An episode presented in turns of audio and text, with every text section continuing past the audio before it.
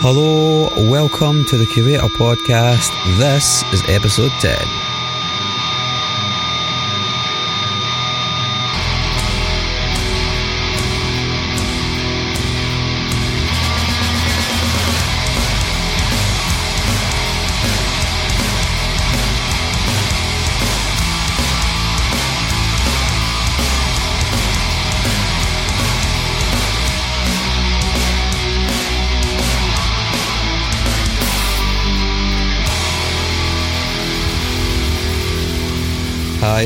Welcome once again, dear listener, to the Curator Podcast.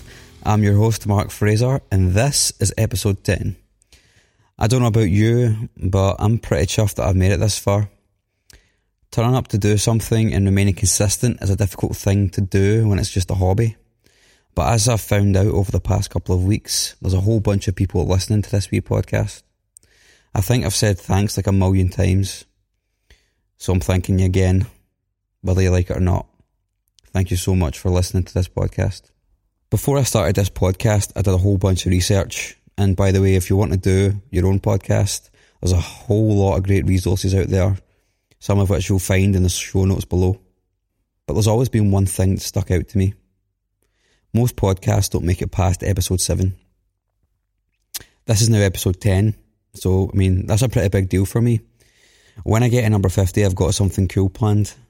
Not that I want to keep you in suspense or anything, but you'll just have to wait and see.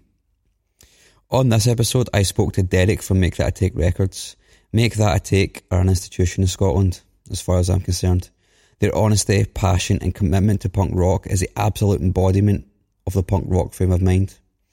Deaker had a lot to say about his passion for punk, where the origins of Make That a Take lie, and above all, he spoke with real conviction on the things that continue to make his record label something worth doing. Make that a take R, in the truest sense of the word, a collective, and they espouse anti racist, anti sexist, anti fascist, and anti homophobic values. Attitudes which are all very close to my heart and are, I would like to think, something that you can get behind as well. So I sat down with Deaker on a couple of benches outside a church on Bath Street in Glasgow.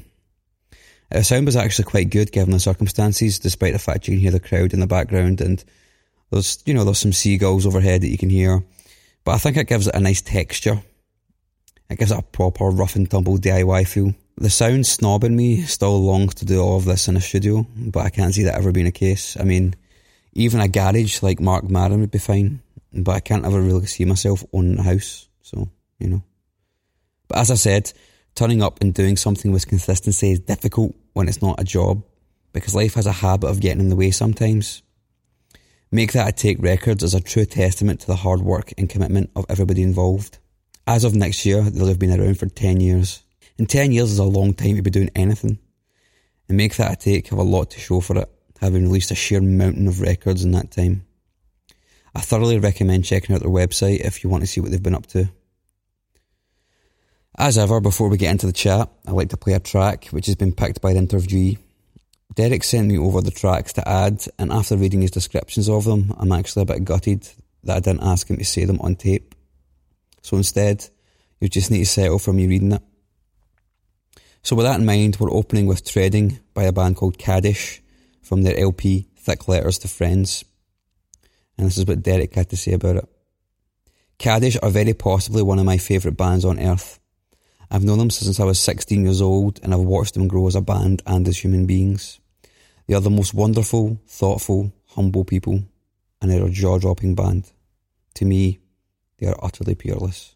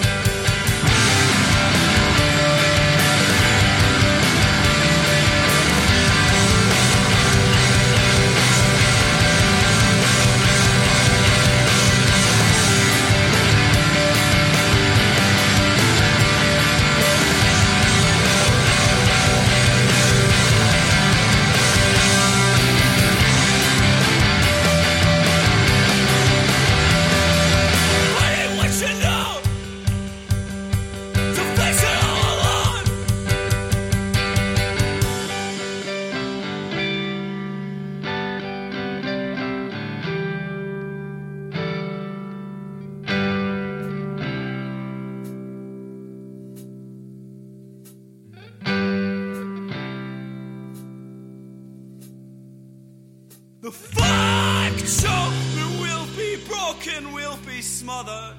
A hearts know that all that matters lasts forever.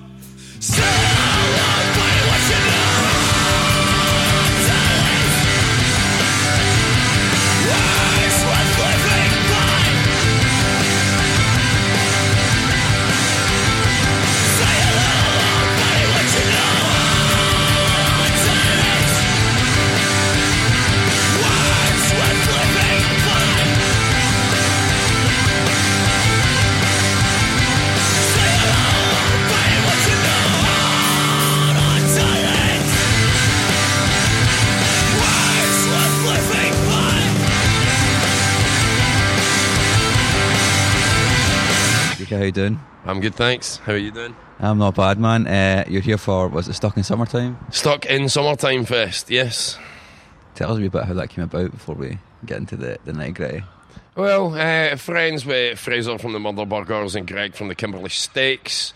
Um, this weekend of shows kind of came about in a bit of a happenstance fashion, as tends to happen with punk rock.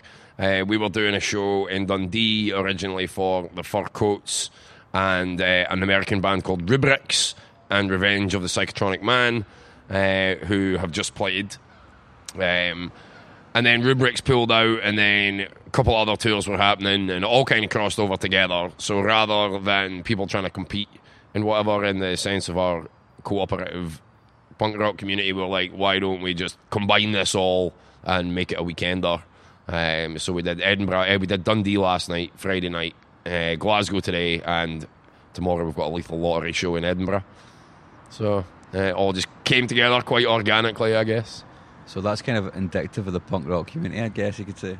Um, I, I think so. Yeah. Um, we're all into the same thing, you know. We're all essentially pulling in the same direction. So I think it makes sense for people to come together rather than try to compete because our community is quite a small community, but it's quite hands-on and cohesive at the same time. So, uh, especially in Scotland, I like to think that everybody's kind of on the same level, um, and it makes it easy to work together. So I guess that's kind of part of the whole DIY ethic that Make That Take have. Um, where did that come from, do you think? Um, I think it probably came from the fact that its very foundation, Michael um, and I started making music together when we were kids. We grew up in Alyth, uh, who you might have seen Alyth in the news recently uh, with all the floods and the collapsed bridges and such like due to the weather. Uh, that's where we grew up. So we started playing music together almost 20 years ago. And uh, Michael's uncle was in a folk band. And uh, once the kind of older guys realised that we weren't just taking the piss, that we were actually quite serious about music, they kind of took us under their wing a wee bit and um, taught us how to be self-sufficient, how to put on your like how to put your own gear together was the first thing that we learned. How to put a PA together, how to do your own sound. So we learned that all from like the old folk guys and the guys that played in the covers bands in uh, in Alyth and around there. And uh, we were too young at that time to put on gigs or play in pubs or clubs, and there was nowhere for us to play even if we wanted to. Um, so we put on our first gig when I was 13 um, at a birthday party at a girl guide hut in Alyth. So um, I, I guess in a way we were DIY before we knew that DIY was a thing. Um, just because growing up in the country, you had to create your own entertainment, and if you wanted to play a punk rock show, you had to do it yourself.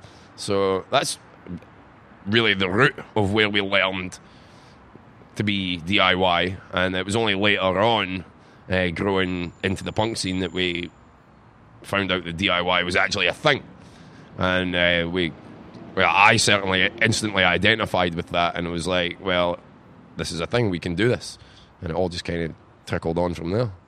So I guess is that the genesis of Make That Take, or was it just your own musical genesis, or was it kind of intertwined?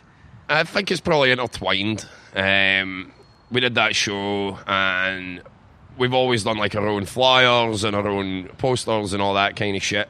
And then when I went to uni, like a few years later, uh, we started playing, uh, putting on gigs in a in a garage that was actually a shared storeroom with the uh, University Drama Society. So we used to empty out all their stuff, have a show, have a piss up and whatever, uh, tidy up afterwards, put all their stuff back in, and no one would ever know.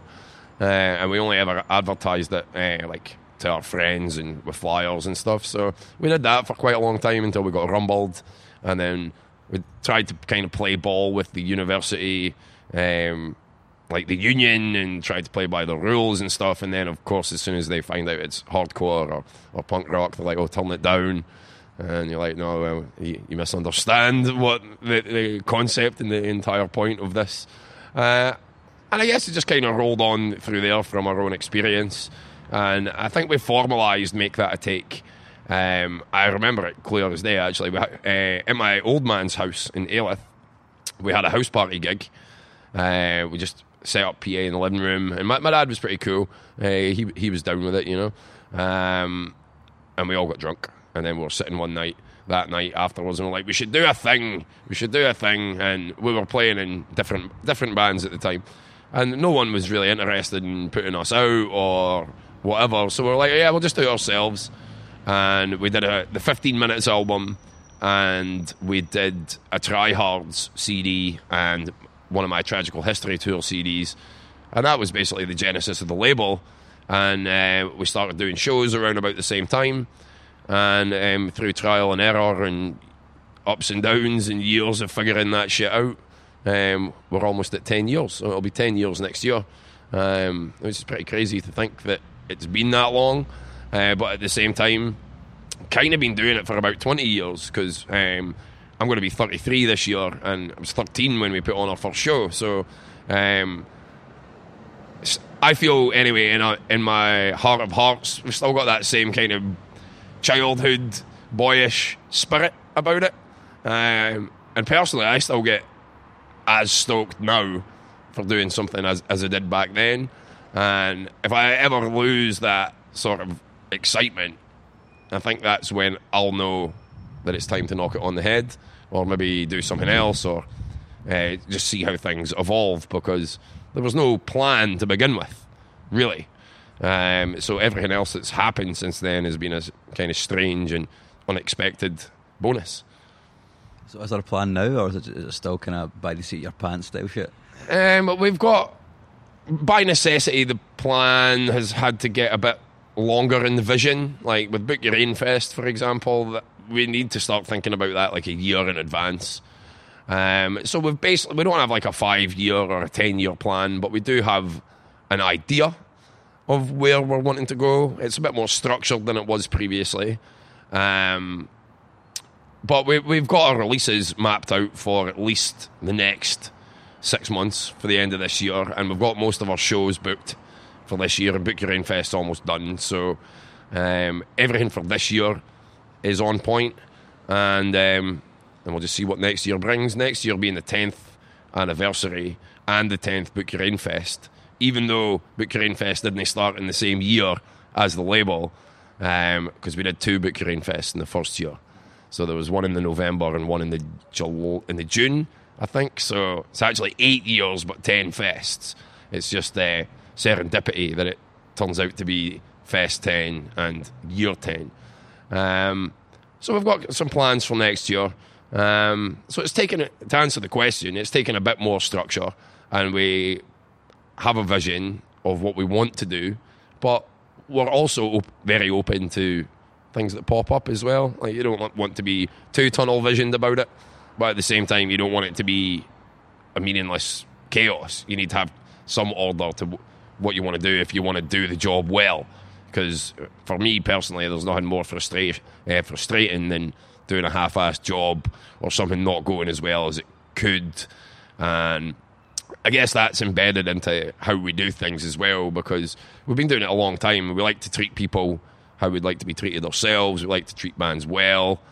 Uh, we like to I, I, think it's standard across the board, but uh, every time a touring band or visiting bands come, we like to feed them, put them up, pay them what we tell them that we're going to pay them, make sure they have a good time, and make sure the people that come to the shows as well uh, have a good time and feel safe and comfortable and uh, free to express themselves without harassment. So um, I think things could always be better, um, but I think that's down to the human approach, you know, like uh, I find that if we have the basics covered, and everything in place that we would like to have in place for a show if we were on tour or whatever. Um, all the rest is down to to human beings, and you can't legislate for that. So if we can keep our end of the deal and keep our shit together, yeah, the rest generally, I find anyway, uh, follows with it. So that's going to be 10 years next year, like you say. Um, is, is, has Label been, I guess, successful, in your opinion? Um, It's been going a, it's been going a while, so. It has been uh, the the fact that we're even it even exists as a thing um, blows my mind almost every day. You know, if I I still get excited and a buzz whenever I get an email pings through that we've sold a record. You know, like I enjoy the ritualistic aspect of putting the record sleeve together. Cutting up your download codes, packaging, a little bit of care and attention. And when we're mailing out records, for example, uh, I try to write like a personal note in with um, with every order, and I'll chuck in free ship for people. Just because like I love buying records and getting records in the mail, and I know how stoked I am if there's like like I don't know like a free sampler or CD thrown in there or something or a badge or whatever, uh, because I'm a, a fan of the music and the process of it. So I like to think that if I can pass on some of that enthusiasm or that excitement, um, it can maybe be contagious and infectious, and other people will be stoked. So if if I can make one person as stoked as I get through music, then I consider that a job done.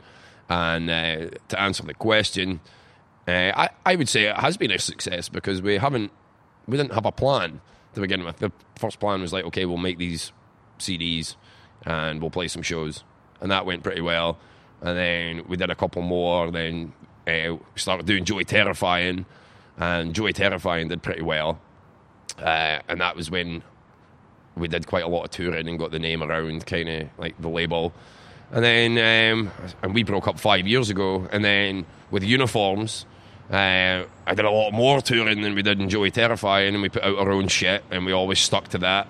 And then for the first time, we had other labels who were wanting to put out our stuff and work with us, and uh, with all the the touring and grafting that we did, um, I think that kind of fed into the label as well. And that's how we met lots of our friends from America and uh, around Europe. So as far as being a success goes, I would say we had no plan and something now exists. So there's been a creation there. Um, so yeah, I, I, think that makes for success in itself. I mean, um, would obviously it would be tremendous to be making thousands of pounds and not need to work and have a day job and do all that. But at the end of the day, um, in its very genesis, it was a vehicle for putting out our own CDs. So, um, yeah, I, I, would say it's a success, and everything else that's happened has been just uh, a series of fortunate circumstances and surprises, and um, uh, continues to be a challenge. Um, but I really wouldn't have it any other way. And uh, I, I like the fact that we've really not compromised on any of our principles and um, I really I'm, I'm, proud of all the bands that we've worked with and the music that we've put out and if I've been able to help some of my friends or our, friends bands put out music that might not previously have been out there then I consider that a success. Um, so yeah i am I'm happy with how things have developed. Um, things could always be a little better but uh, we learn with with every release, with every show, with every new enterprise. So hopefully we can continue along that learning curve and we'll see what the future brings. You mentioned that they're still sometimes challenging. What are some of the biggest challenges you've faced over the past 10 years? Um, venues in Dundee has been a problem um, that's kind of reared its head from time to time. Uh, we were kind of a little spoiled when Kenny, who's part of our collective, he ran Cage so we had a home base for essentially five years, um, which was great because we had the run of the place. But it was also really quite hard work because it was a club and it's a great club, but it wasn't a venue. Like we had to bring in PA and all the gear every single time that we did a show, which was a challenge, but one that we enjoyed. And after a few years and a lot of shows, we kind of knew what we were doing and we kind of built it from the ground up. Uh, started really, really basic, and then as we gained more experience and knew what we were doing a bit more, and uh, knew how to interact with with people, like because we were learning as we were going along as well. Like we knew the logistics. You need a backline, you need a PA, blah blah blah. You know all that stuff the principle of it. But it's another thing entirely when you're doing it on a regular basis and you're needing to build these PAs and set up a stage. It's almost like creating a venue out of nothing just from the space. So that was a challenge to begin with. Uh, and then Kenny sold up his interest in the club because uh, he was working full time as well as running the club, and he did this for, for eight years. Um, so finding a home base in Dundee has been a little difficult, but we've started with a, a place called Room at the Top, uh, which is in the same. It's actually the same building as Cage. It's just the venue above it, um, and we've been doing shows in Buskers, which is a cool space, but it's it's it's a rock venue. It's part of the machinery of the Scottish and wider music industry. It's not principled on DIY punk rock or how we would do things. It's a business, and I, I understand that and obviously these places have their place, and it's. But I feel we exist outside of that machinery, um, and it's not to get, denigrate the place at all. It's, as I say, it's a great mid-sized rock venue. It sounds really good. Like Dougie the Booker's a cool guy. Russell the soundman's a good friend of mine. Um, and everybody loves the big shows. You know, like when you've got like Andrew Jackson Jihad or Dead to Me or Big American Band. Uh, everybody loves the shows where there's like 150, 200 people there. Um, and for a place like Buskers, that's tremendous, you know.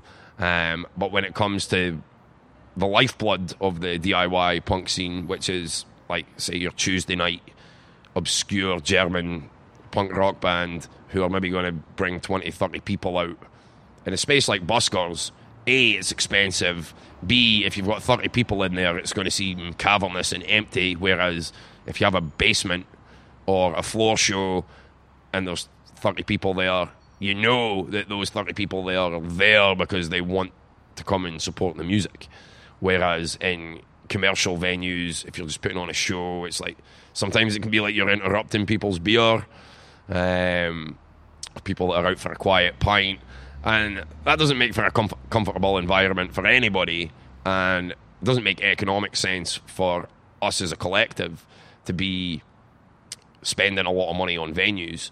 Uh, say, for example, you've got this DIY tour coming in. You're you've said you're going to pay 150 quid for the band. You're going to put them up. You're going to feed them. Usual standard deal. Well, when you're needing to pay for venues, a 150 show pound show becomes a 250 pound show, which means you might be able to cover the band, but you're going to lose your money on your venue, and that's okay, but it's unsustainable. Um, and you can't keep doing that. I mean, I know a lot of promoters. Well, not a lot, but I know promoters who have lost money hand over fist and continue to do so, and don't seem to see that there's a problem or where the disconnect comes in.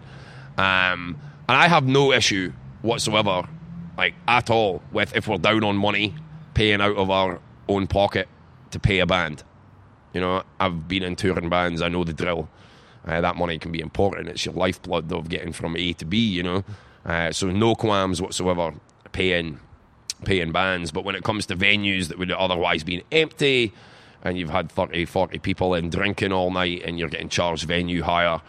Um, it just makes it unsustainable, and especially if you're losing out on on money that could have gone to a band or could have gone towards our next show or next release or whatever. Um, that's unsustainable, and that's something that we faced in Dundee this year uh, for the first time. So that's been a fresh challenge. Um, but as I say, that's something that's continually developing. Uh, developing. And you asked about the long game and the plan. We do have a, a long game, kind of long term plan. Um, the ideal is to have our own space. Um, that takes time uh, and money, capital, uh, which I'm sure we could find if we we needed to. Um, but it's just a matter of finding the right space. Dundee, as I say, is developing at the moment. You know, there's a lot of investment and money going around there. Uh, not that we're seeing any of it, but there are opportunities available. I think it's just for us, it's a matter of timing and finding the right space. So that's something that we're working towards, um, and we're continually developing that idea. There's nothing set in stone, um, but we will let everybody know as soon as there is uh, some news on that front. And uh, beyond that, challenges. Uh, most of it's been a pleasure. You know, there's been uh, most of the challenges. I think have been learn just learning how to deal with people, uh, people's expectations. Um, one of the the beauties of the DIY punk scene and punk rock in general is people don't tend to have unrealistic expectations. There's not a lot of diva behaviour. Uh, there's only a couple of times there's been issues as regards money. Um, certain bands have been like, "Oh, well, you agreed this," and we've always paid. We've never knowingly or deliberately underpaid a band. Uh, but there have been occasions where bands have been like, "Well, uh, we need more money than we agreed." Um, I'm not going to name any names, obviously, but uh, what you learn from that is you just don't have these people back. And the punk rock community, word gets around, you know, like you don't want it to sound like a boys' club or a hush hush secret network or anything, but um, you got to treat people like you'd like to be treated yourself, you know. Like uh, I'm a great believer in kind of what what goes around comes around, man. You know, um, and, and we've learned that. Um, and you just have to do the best that you can with what you have. And um, just from the years, it's not been a challenge as such, just a continual learning curve. Uh, there's challenges that come with touring and being in a band and being away from home and uh, speaking and sounding like I do and trying to communicate with people in foreign countries and stuff. Uh, but that's a completely, like, that's a joy. That's a good challenge, you know. Um, and I think we've been doing it long enough that there's not really, we don't really, we're not too worried. You know, we don't, we're not really a panicky kind of crew. We like to plan our shit out, and we've got a resourceful crew. You know, um, so I would say it's been a learning, a developmental uh, experience rather than a challenging one. I think. I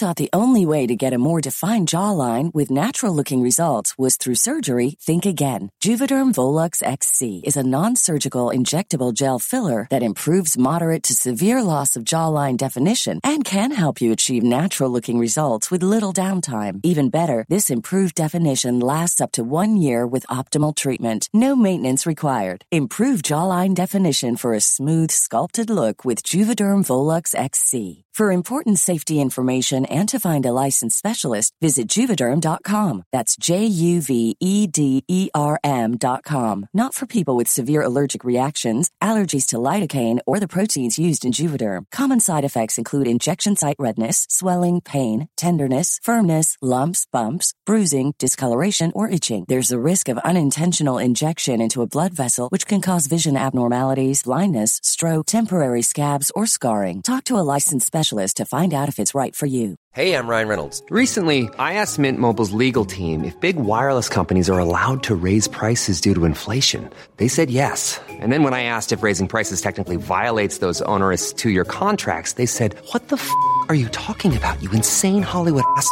F- So to recap, we're cutting the price of Mint Unlimited from $30 a month to just $15 a month. Give it a try at mintmobile.com slash switch. $45 upfront for three months plus taxes and fees. Promo for new customers for limited time. Unlimited more than 40 gigabytes per month. Slows. Full terms at mintmobile.com.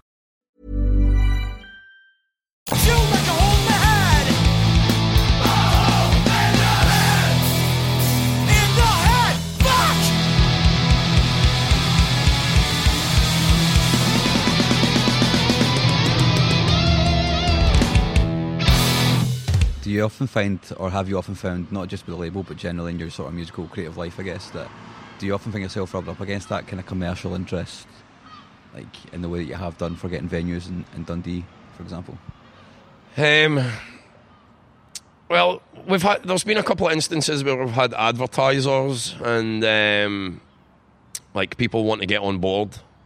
Um, there is a company, a brewery, who I won't name, but uh, at one point um, we messaged them and we're like, oh, um, would you be interested in getting involved in doing this? We could be doing a little bit of help, blah blah blah. Uh, pitched them a couple of ideas, and they weren't, weren't interested at all. Like, didn't even get, receive a response. Uh, and then a couple of years later, once things had started to uh, get a little, kind of the wheels had began to turn a little more, and we had Leatherface up to play and Dead to Me and stuff. Um, for the next Book Own Fest, um, we had an email from, from this brewery saying, "Oh, would uh, maybe be interested in getting involved." And it's like, well, we don't need your help anymore. when when we needed your help, you weren't interested, and now we don't need your help. You're kind of bandwagoning or something. Um, so we turned that down. Um, and I think that's the only kind of commercial um, proposition we've ever really had. I mean, the way that bars and businesses and live music works and everything, you know, like most people are worried about getting money over the bar, how much money are they going to make on the bar, money, money, money, money, money, money, money. And I understand that money is important. It, it is because it fucking fuels everything, you know. Um, but it's never been a central focus of ours, and it's never driven what we do. Um, I, me personally, uh, I almost deliberately try and um, kind of go against that. Uh, I think the more quote unquote successful we've become, the deeper my interest in grindcore, hardcore, crust, and anarcho punk has become. Um, I've kind of my own personal taste and maybe moved away a little bit from the kind of melodic punk rock that pervades, you know, uh, kind of bro punk or whatever. I've never really been a massive like pop punk person. Um, certainly not in the new school of, of kind of pop punk. So there's almost like this divide in the punk scene as well. You've got your overtly commercial pop punk. I couldn't tell, I couldn't even give you a name of a band, but like you'll see um, like loads of kids uh, going out to see I don't know a day to remember or something like that. Um, but you'll never see these similar bands out at like, a DIY punk show. Um, so I think there's a disconnect in the punk scene there as well. like there's, I think there's like the commercial kind of punk scene, the bands that will maybe play the garage and uh, play for some other big promoters, come and play the classic grand or whatever, um, which is completely valid, you know. It's, but it's just not the game that, that I play. It's not where m- my interest lies. Um, so uh, commercialism has never really been something that's um, we've had to wrestle with. I mean, with uniforms, there was a couple of labels interested in doing stuff with us, and uh, there was talks at various points of, oh, could this happen? Could that happen? But ultimately, we didn't think there was any point. It's like we can do this all ourselves. We can remain in control, and if it goes well, then great. If it fucks up, then it's our fuck up. Um, so that's why we, we've always kind of stuck with doing things our own way. Um, I mean, it's great to have help. You know, I'm not relentlessly beating a DIY drum. Um, I'm not. I certainly try not to be overtly holier than thou about it. Like uh, we would have never got our US tour booked if it wasn't for having a booker over there and having friends over there. You know. Um, but commercialism as a concept, uh, the biggest issue that we've had running the label is we don't have enough Kaddish records. Like they sold out straight away, pretty much, and um, because we're just a small label, we are way down the line when it comes to getting into pressing plants. That's my latest bugbear, you know. Like uh, major labels can afford to go slap bang. There's a million dollar exclusivity contract. You just press our records now. Here's the fourth repress of the digitally remastered Led Zeppelin 2 record from 71 that they're selling to people for the third or fourth time, you know, but which is again their license to print money and they don't care about the the hardcore man from Dundee who need a repress of their LP. Uh, so that that angle of it is kind of frustrating, and you're always fighting against against the big boys. You know, like they're always going to uh, whether it's shows, promoters, labels, pressing plants, or whatever. Um, you're always going to be getting squeezed uh, when you're doing it, trying to do it independently, trying to do it your own way, trying to do it with um, without commercial goals in mind. Um, but that that's the biggest thing. Mostly, I guess we just operate out with the sphere of commercialism, so it's not really something that we that I put a lot of creed into. Um, if it pays for itself, tremendous. Um, if we lose a shitload of money, well, touch wood, that's never actually happened. Um, we've only lost, we have lost money on shows. You know, everybody has. I I don't think you could meet anybody that puts on shows that's never lost money. Um, but we've never lost hundreds of pounds. Um, I think there was one show, and it's when we were uh, in America, uh, and we tried to do a show, uh, run a show back here as well, and it didn't quite work out, you know. Uh, but that was once, and that was anomalous. Uh, so as long as you do things smartly, you book things with a plan in mind rather than just going, yeah, we'll give you six hundred quid on a Wednesday. You know, if, if, you're smart about these things and you give it a little bit of thought, um, it's achievable. Um, but it's also good to have a backup plan in mind as well. So if we ever make any money on shows, uh, which is rare, uh, it just goes straight back into the pot. And there's always something else needs pay, paid for. There's always, all right, we need to get sleeves for this record done, or we need to get another batch of t-shirts pressed up, or there's always something else. So all the money that comes in immediately goes straight back out into something else.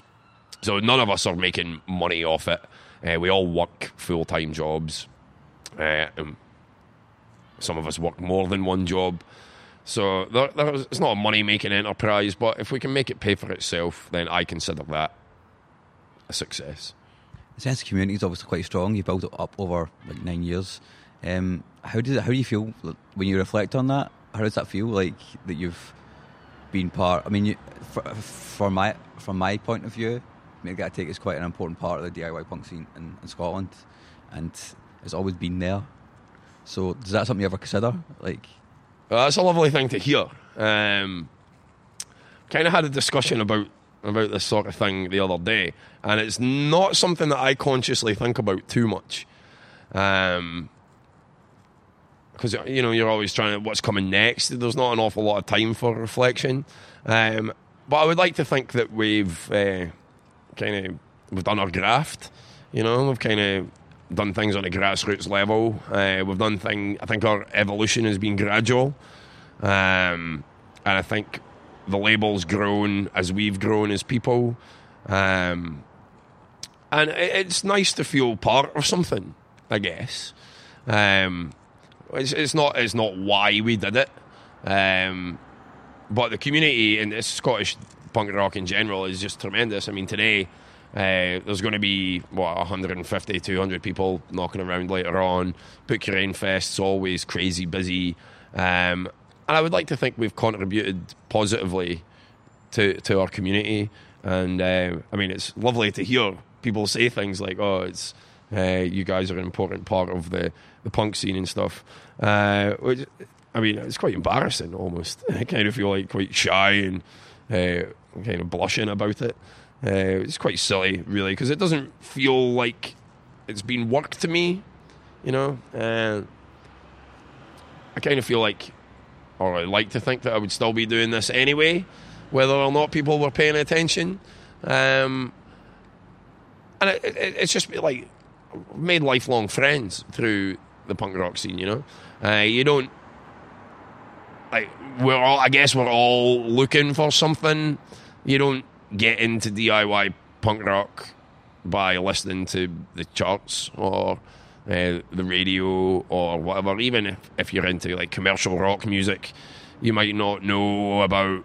Well, like if you look at it, like you'll get 200, 2,000 people out to a Rancid show, uh, but then like the rabble who are like from New Zealand who are just like Rancid sonically, you know, they might play to like 30 people. And it's like, where's that disconnect?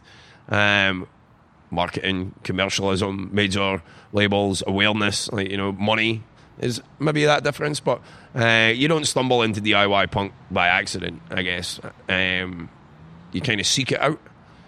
And everybody's kind of, everybody I know in the punk scene is kind of a bit of a nerd, a bit of a misfit, a bit of a weirdo, but they know that, and um, just seems to be a commonality. You know, like people connect on. I think people connect on a very personable and human level. Um, that's bound together by something stronger than just the music, like you know, the ethic, the way that you treat people, um, the way that you talk about people, the way that you express yourself. Um, I think the the punk scene. I mean, it's microcosmic of wider society, but as a generalized point, uh, I think people plugged in and part of the DIY punk community are acutely aware of the expectations and the responsibility that they carry for themselves and for the punk scene, if you know what I mean. Um, so it's almost like people know what's expected of them and what's not expected of them, um, and how to behave and how to behave towards others. Um, so if we've played any sort of role in bringing that together and bringing one person into that community or giving a positive experience or positive release to one person, then I think that's important because people are important. Um, there's six billion, seven billion of us, but you know it's important to have that human connection, and I think, I think that's ultimately once you unpack all the other shit is what's really important about DIY punk. It's the connection and and the release and the and the giving people a a space to do that, I guess, and to feel part of that. It's tremendously gratifying, and uh, if someone takes something positive from it, if someone can take one percent of the positivity from punk rock that I've taken from it, then I'm happy that sense of community obviously powers what you everything you just said is basically powered by that sense of community. Do you ever do you ever reflect on that of, of, like when it started for you, like when you sort of started to get that feeling of doing it all yourself? Like what was the, the I know you talked about when it started, but like what was the moment that you realised, hang on, I need to do this?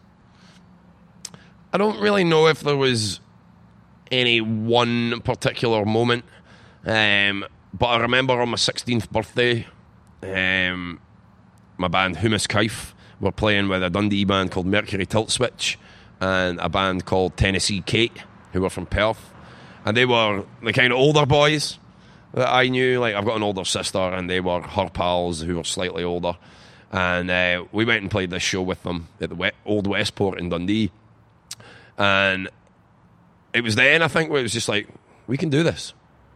Like, just like they're doing it. They're awesome. Like their bands were amazing. To me, it was like, wow. And I remember seeing Tennessee Kate earlier on that year playing in Blairgowrie. And they're playing Ramones covers and playing like punk rock in the middle of Blairgowrie's Well Meadow in the town centre and jumping around and going nuts. And that was the first time I was like exposed to like live music that was anything other than classical or church music or um, anything like that, or like kind of cover bands or or anything like that. So I think that was then like seeing them play. It was like, oh, I can do that. And that's when I really started to play guitar for the first time because it was always Michael that played guitar. I always wanted to be like the lead singer and center of attention and jumping around. Uh, but seeing them play, it kind of set a light bulb in my head. It was like, I can do that. And it just went from there. And um, never really thought about it. Just kind of kept on keeping on doing what it is we try to do. But there must have surely there was a moment when you kind of went from liking the commercialist stuff to the stuff that you like. Um, yeah, um, always used to get tapes, steal tapes from my sister and her pals, and she uh, had this one pal that lived down the road who was a wee bit older, and he was a skateboarder, so I thought he was like the coolest guy, and he always used to give me tapes. So, um, he always used to give me like Nirvana, Rage Against the Machine, and I remember getting a copy of the Offspring Smash, and uh, reading through the liner notes, and I happened across Dead Kennedys, just the name they were thanked in the in the thanks list, and I instantly loved that band. And I was just like, they're called Dead Kennedys. That's the greatest name I've ever heard. Um, so I had a paper job at the time, and I saved up all my money, and I went through the Gold Rush Records in Perth, and found uh, this Dead Kennedys CD, and it was fifteen pound, and I was like, oh, that's expensive, you know, that's a month's saving. Um, and, I, and I bought it, and the guy in the shop was like, oh well, do you know about this? And he like showed me all like the Fat Wreck stuff, and I knew about Green Day, and I knew about the Offspring, um, and I'd heard people talk about like NOFX and stuff, but I didn't know anything about it. And then that just opened up this entire world for me. I guess this was probably about 95. Um, I was aware of like Nirvana and stuff in like 91 through my sister and that, but I didn't really have like an active interest in it until I started like stealing the tapes and giving it a bit more listen. Uh, I guess it was Green Day and the Offspring that kick-started my like active interest. And then once I found Dead Kennedys and went to Gold Rush Records and they were like, check out all this shit. That was that was when it opened up. Um, yeah, there was, there was ne- never really one particular moment uh, that that blew my mind. Just like a series of kind of mind altering moments, perspective altering moments. Maybe it would be like seeing Tennessee Kate, definitely going to Groucho, uh, going to Gold Rush and buying that Dead Kennedys album, um, seeing Green Day in in '98. Um, it just kind of it blew it all open, and by the time like I finished high school or whatever, it was like DIY punk. It was like when it was I was like, me and my buddies were like the only punks in school. You know, we went to Blairgowrie High School. There was like a thousand kids, and three of us with like blue hair and garage worker shirts and wallet chains and shit like that. And then like the whole nu metal thing kind of came out, and I was kind of into that. I'm not gonna lie, you know, I wasn't too cool to listen to Limp Bizkit or Korn or whatever. But at a certain age, I think. Totally, but al- also while it was happening, I was I was aware that it was kind of commercial rock bullshit at the same time, and we used to go to like Leeds and uh, Leeds Festival, and we'd always like camp out in the the lock up stage and stuff rather than like being at the main stage. So I guess there was kind of an anti mainstream music thing going from when we were quite young and like when we were young punks we were just we were interested in pissing people off and being offensive and gobby and our bands were terrible. Uh, it t- took a long time of being really really terrible until we stumbled upon being in any decent bands. But like when we were young and initially, like that was the the thrill was in the doing of it. Whereas like now, the sa- the satisfaction comes in a in a different way, maybe because you progress as a person and musically, and your abilities grow and whatever. But when we started. Uh, started making music. I didn't care about any of that. It was like, right, okay, cool. We've got a band. Okay, we suck. We can't play. Uh, we don't have a name. We don't have any songs, but we've got a band, and it was like kind of our little gang. And in a way, I guess like that's how people create their identities. You know, like bouncing off your friends, and you take on all these experiences and all these parts from other people and other places. And I guess by the time I kind of hit uni and started doing those shows in the garage and stuff like that, it was kind of the our, our map was kind of set. You know, like we would see like the indie bands and stuff like doing their big shows, and they never seemed to like have fun. They never seemed to enjoy themselves, and people were always falling out with each other. And it's like, oh well, we want to play last, or can we play blah blah blah. And it was like I never understood why like people were meant to be enjoying themselves and were just. It seemed to be such a hassle just to get up there and pout. And we were like, why don't you guys just? It was like, we'll go on first. We don't care. Like, set up, go, play, be shit, play for 15 minutes, entertain yourself. Like, if you can't entertain yourself, no one else is going to be entertained, you know. And that's all we ever really did to begin with. And sometimes we were deliberately obnoxious, and then started to we kind of started to figure out what we were doing, and then we're like, okay, well, actually, we're maybe not. There's maybe there's maybe something of some value here. There's maybe something of some worth. So we continued to develop it, you know. Um, and I think it's the, the the same spirit of that exists exists till today. I think. That's the same spirit that Make That Take has, yeah. Yeah, um, it's almost, it's not even like DIY. It's almost like right if no one, if we don't put on the the the good punk shows in Dundee, there's not going to be any good punk shows in Dundee. Uh, it's not to say that there aren't like good punk bands that play in Dundee and uh, people that make an effort and stuff, but it's like we want to see the bands that we want to see. We're going to have to book them, and if we're going to book them, we might as well make it a fucking good job. Like, there's no point in half-assing anything. There's nothing worse than rocking up to play somewhere when it's clear that no effort's gone in and no one cares that you're coming or going. You know, there's nothing more disheartening like being in a band, rocking up to a place like that. And it's like, you know, nothing's ever going to be handed to you, so you need to create it for yourself.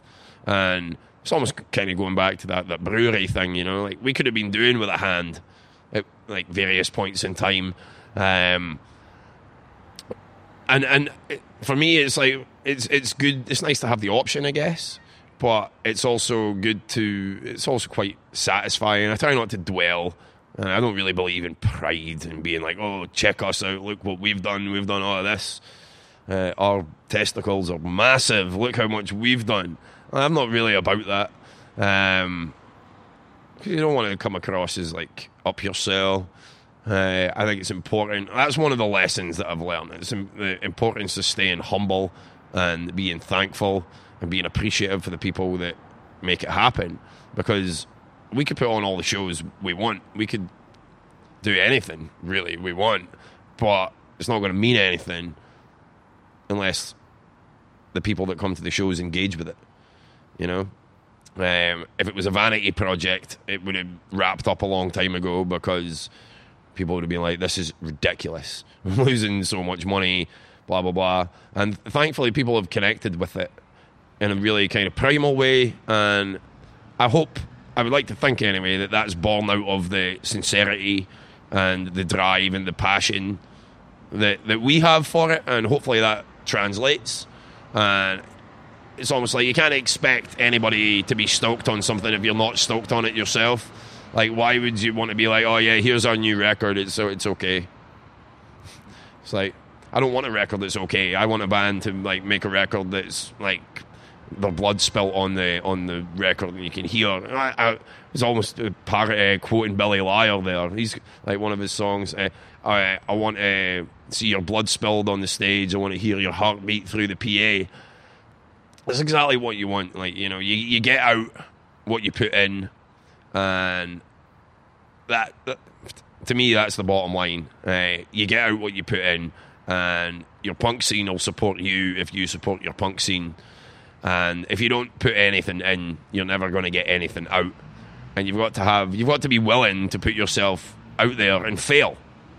You know, you've got to be willing to fail and try and learn from those failures rather than just being like, okay, that that shit, that that didn't work out that one time. That shit, I'm never doing it again. Because if we had done that, we would have never done anything. We wouldn't be having this conversation just now. Uh, I would have never met people I've got I call lifelong friends. I would never have got to play in some of the incredible places that I've had the privilege of playing music. Um, and I, I, I owe so much of myself to it um, that if, as I said before, if one person gets a fraction of what I've got from punk rock, then I would consider that a blessing. I think that's a good note to end on, man. It's quite positive. Anything else you want to say? Uh, well, thanks very much for uh, your time. Thanks for asking me to uh, flap my gums. I'm, I'm no bad at that. Um, hopefully, um, people will check out Make That a Take Records. We've got a new website for the first time in 10 years or so. Uh, it was Craig from Get It Together that did the website for us. That's another thing about the punk rock community. Like, we put out the Get It Together 7 inch. Uh, Craig did our website, and I went on tour with them all this year. And uh, Craig was in my band, 13 Broken Fingers, when we were doing these gigs at Stirling Uni like uh, 12 year ago and stuff like that. So it, it is a family, it is a community, you know. And um, I would encourage everybody to to seek out your local punk scene and get involved. Uh, go to a show, start a zine, start a podcast, start a band, get involved, and just speak to somebody. You might you might find a pal, and if you don't get on with one person, then you might get on with the person standing next to you. Pick up a seven inch like Kimberly Steaks, for example. You might find your new favourite band. If you're not into them, you might like the Murder Burgers. You know, like it's all linked. Um, so, thanks to everybody that continues to support what we do. Uh, thank you to you yourself for uh, having me. It's been a pleasure, and um, keep up the good work. Cheers, man. Thank you. You know, I've interviewed a lot of people by this point. Some of them were great, like that one, and some of them were alright. I never ever tired of hearing someone talk at length about the things that they love, to see the fire in their eyes, the look in their face as they talk about something that's important to them. And that's a feeling, that's something that I'll never ever tire of seeing. My favourite thing about podcasting is that it's just you, the guest, and me. You're listening in on a conversation that I've recorded just for you. Conversations that I think are worth something, that are of real value, and that hopefully give you something inspiring or powerful or illuminating to take away. I think that one was no exception. Thanks for listening. Please take some time to check out the website, that's thecuratorpodcast.com, for more information and to subscribe to the newsletter. I'm still doing okay in iTunes, new and noteworthy, and that's all because of you. So once again, and I'll never stop saying this, I'll never stop thinking this, thank you. I'm going to play you out now with a track from one of the very first ever Make That a Take releases. It's called You're Still All That Matters to Me by 15 Minutes. This is what Deeker had to say about this one. This album was one of the first two Make That a Take releases and features Michael, Gain Lindsay, and Barry Kidd, two founder members of Make That a Take. Gainey and I started our first band together in the mid 90s, and it was us who played that first show way back when in the Girl Guide Hut. This song was written in memory to our good friend Graham Motion of the band Allegro, and a whole crew of us are involved in the gang vocals. I think this song and sound encapsulates the purity of our intent and the sincerity of our delivery. Everything we've done since then has been built on these principles. Thanks for listening. Until next time.